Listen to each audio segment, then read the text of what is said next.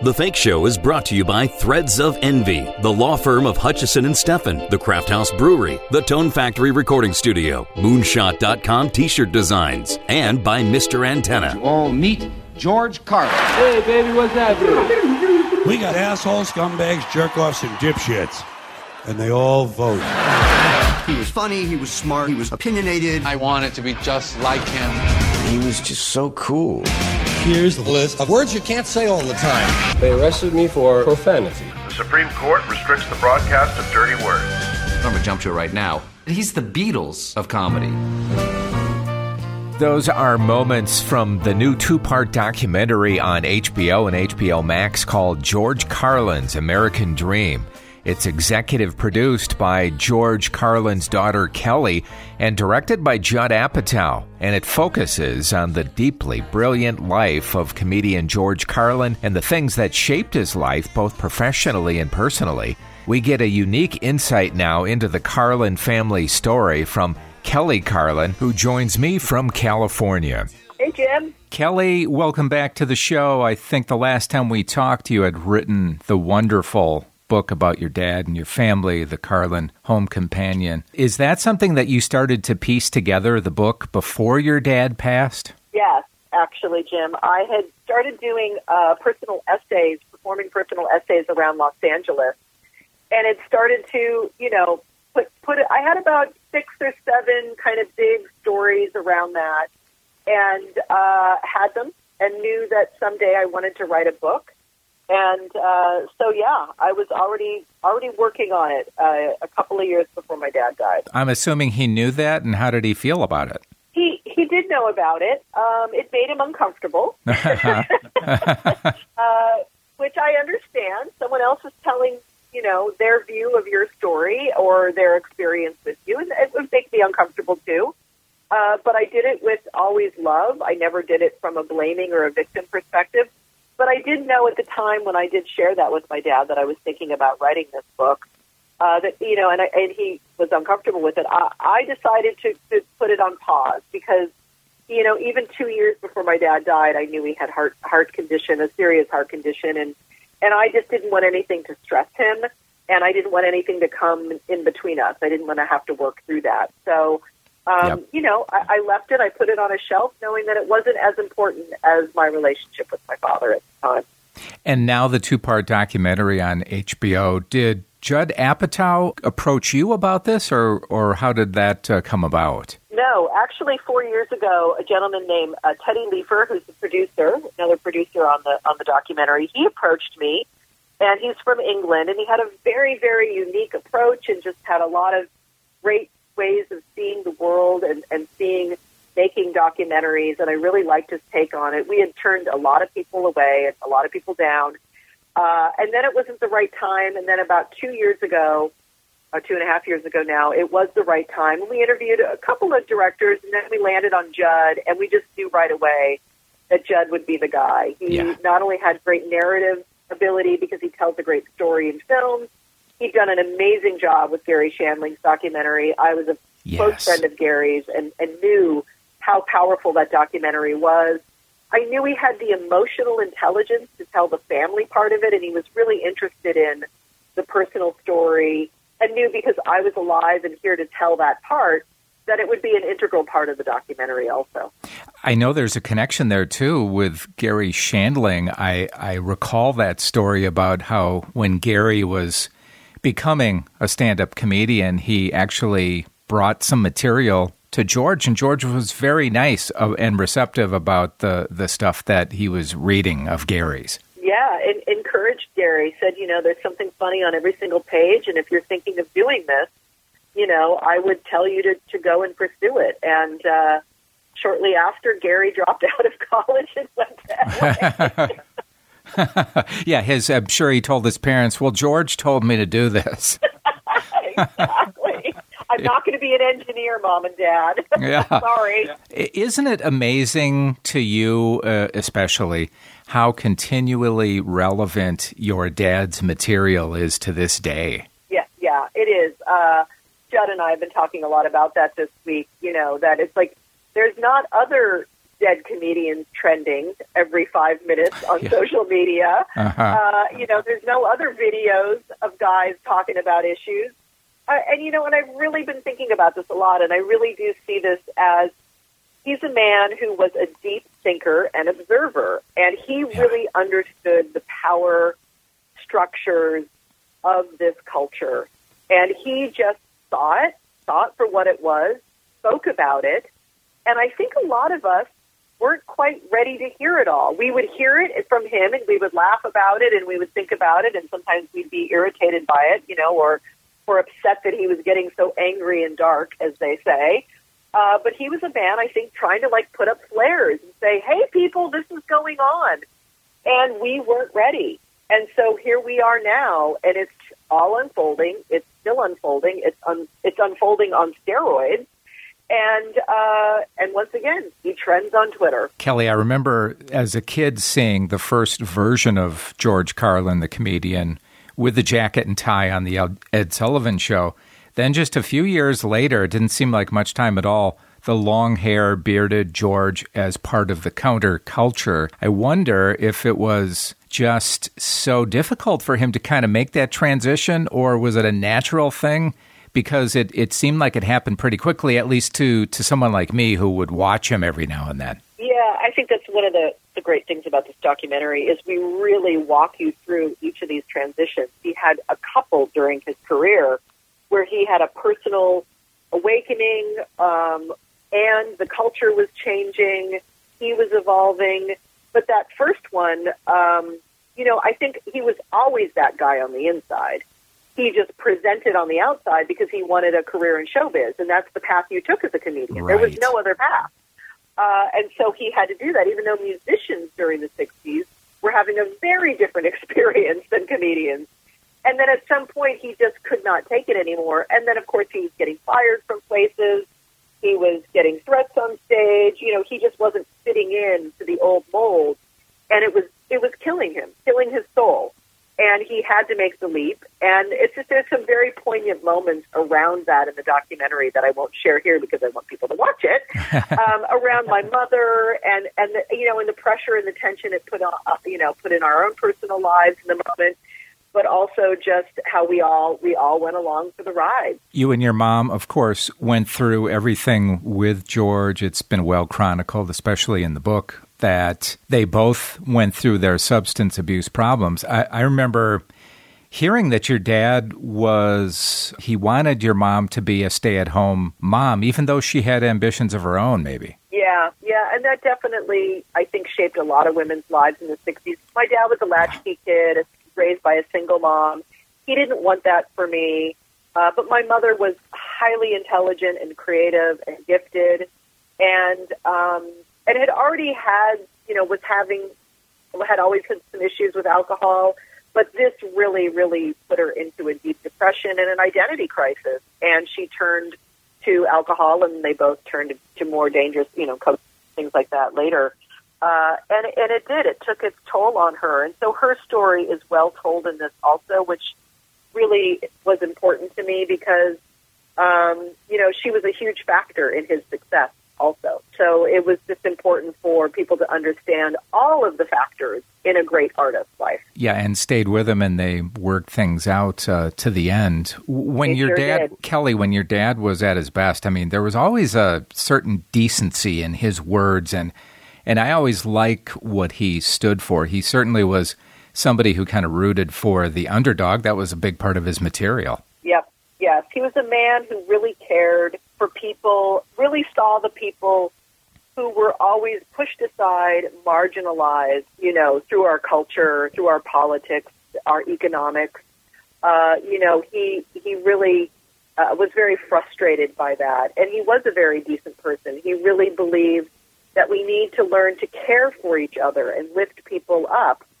And he was not an activist on the front line, but I really think he used his material and used his comedy to shine a light on the ways in which we're not doing that job well.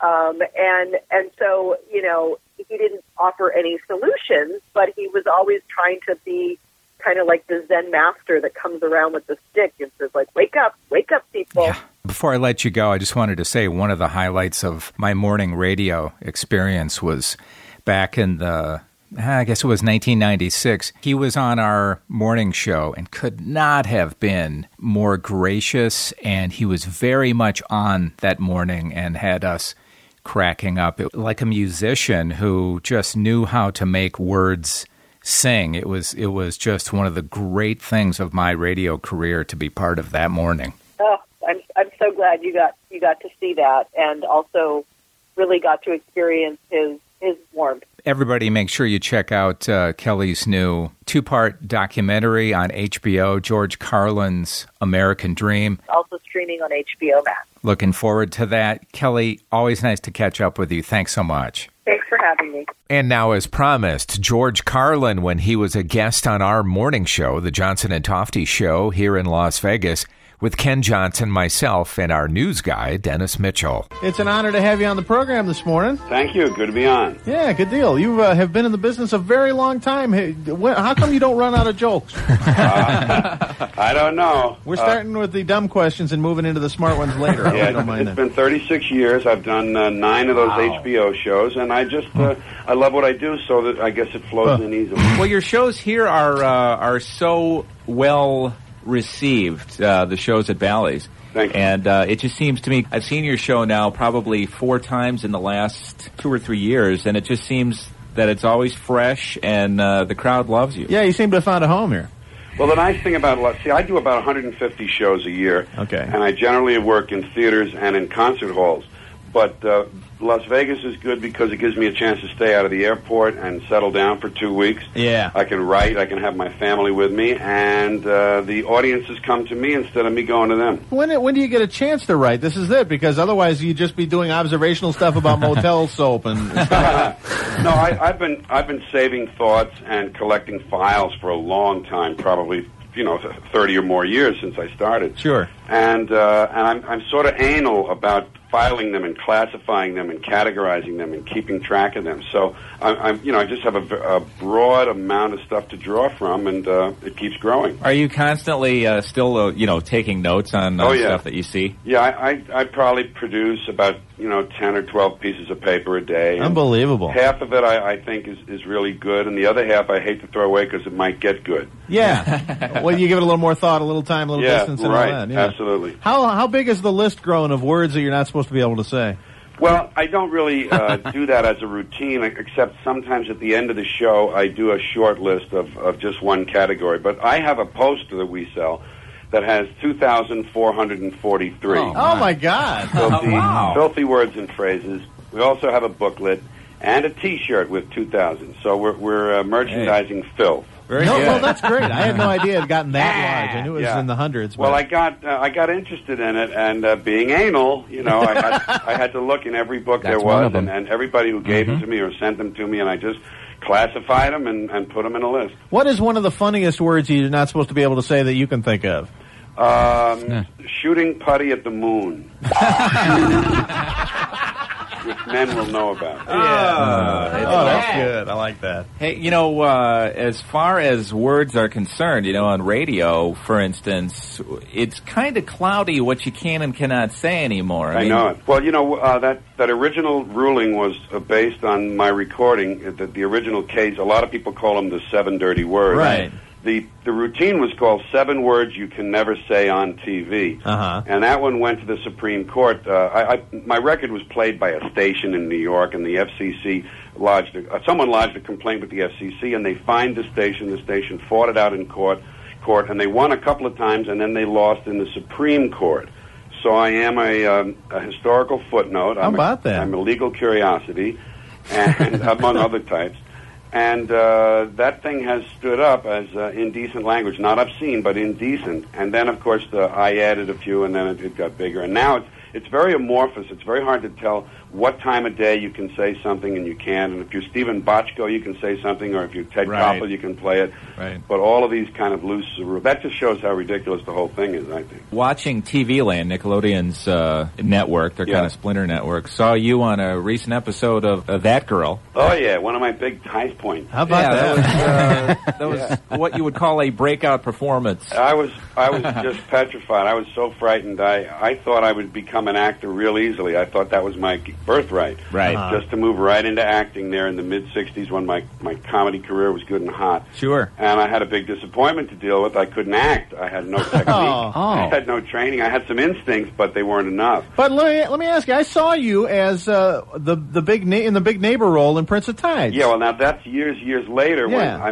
I, I begin, you know, I have some a certain amount of self confidence Yeah. about who I am and and how, where I belong, and so that and the Streets of Laredo last fall on CBS, which was a western thing where I played Wow. a dramatic role. you did a great job in that Prince of Tides. Thank you. I, I was very happy with it, and I now find I can act, but uh, but I but what happens is I was forced into becoming a comedian for a, a serious comedian, you know, to really stay at it and work, and I'm so happy that happened. Well, my my kids, uh, to tell you what a good actor you are, they really think that you are a conductor. Shining time stage. How about Absolutely. that, huh? Yeah, that's Yeah. a lot of fun. One of the things about in, in your bio that we were looking over, we didn't realize uh, was that you used to be paired up with uh, Jack, Burns. Yeah, Burns and Carlin. We worked for two years together back in the early '60s, and had some very good fortune. We were on the uh, Jack Paar show very early in our career. We made an album, and in two years we managed to do a lot. And then, um, you know, I had always had in mind to be a single, and Jack wanted to get into acting, so he went to Second City.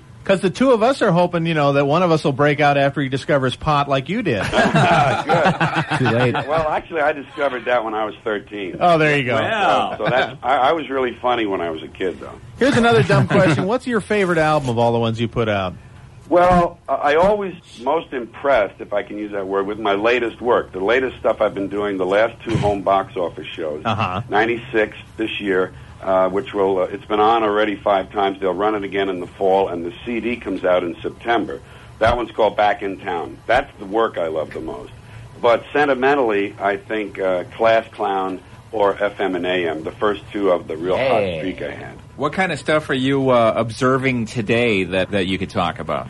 Well, uh, you know, it's it's always just um, it's it's there's three areas I draw from. I guess you, you're trying to lead me a little bit here, but uh, Yeah, yeah, I um, I'm always drawing from three areas. Uh, you know, in my show at the at the uh, here in Las Vegas, I try to mix three things. I do some things from uh, the English language.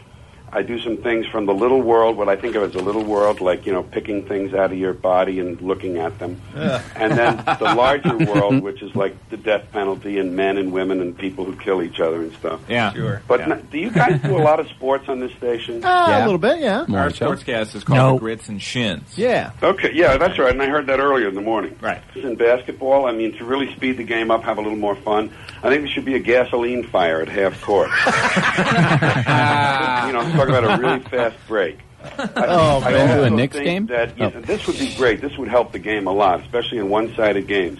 I think if you make a shot from more than half court, it should be 50 points. And I think it was really, you know, at the end of a game when you're down 25 or so, you just keep, stay out there and just keep shooting them up and have a couple guys under the basket to feed them back to you. And they can make it, too. The bookies will love it. 25 points for a ball that goes in off an opponent's head. Oh, yeah. Oh, yeah. I, I also think that basketball players should be allowed to have their girlfriends help them on defense. Yes. in the last quarter, or, or maybe, and, and uh, well, on, on football. Uh, in football, I think we should leave the injured on the field. Yeah. Leave them out there. These guys are supposed to be tough. Let them lie out there, and you just jump over them and run around them. And toward the end of the game, it would be kind of interesting. And maybe in the last quarter, the players should be allowed to use weapons. Yeah. I'm thinking of this. And the winning team should be allowed to spike the losing coach. But you see, I, I learned about sports. I got I got out of it because it really bothered me a lot when my I'm a New York fan, Oh, yeah. and it's a sentimental attachment to any team that's from New York. It's just a, it's kind of it's more psychological than it is a sports rooting. Uh huh. And, but but they disappoint you so often. You know, I mean, one out of one out of ten years, you're going to get a pennant or a World Series or something or a, a championship. So. The Harlem Globetrotters is now my team. Easier on the postseason. Yeah. Now you used to do a sports character, Biff Burns. Was that a tip of the hat to Jack? Uh, well, we called it Biff Burns at first, but then uh, we realized that Bob and Ray had a character called Biff Burns. All right. So we changed it to Biff Barf. Biff Barf. all Biff right. Barf picking them up and barfing them right back at you. That's right. Here's the partial score: Cincinnati five. Yeah. How uh, Bob and Ray are such heroes to me that I actually have a tattoo of Bob and Ray on my left arm. That's great. Now, uh, I've, ne- I've never heard that. I have all, I have all those old. Uh, do you have all those old cassettes that they're selling? now? Absolutely. The public radio, yeah, It's so great. It's Yeah. so great.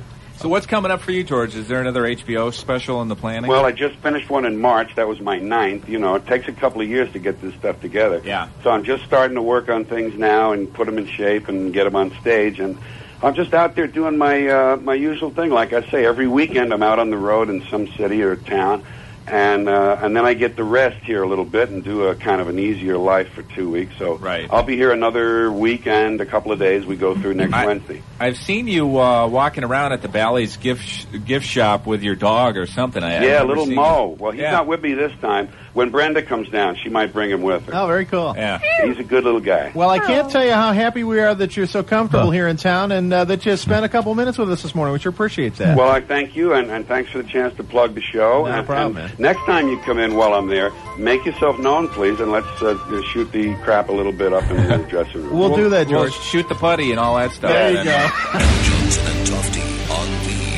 Rock Station. We were so lucky to talk to George Carlin on that morning in 1996. Thank you once again for listening. I'm Jim Tofte for the Fake Show Podcast. I'll see you next time. Listen to The Fake Show anywhere on SoundCloud, Stitcher, iTunes, and thefakeshow.com.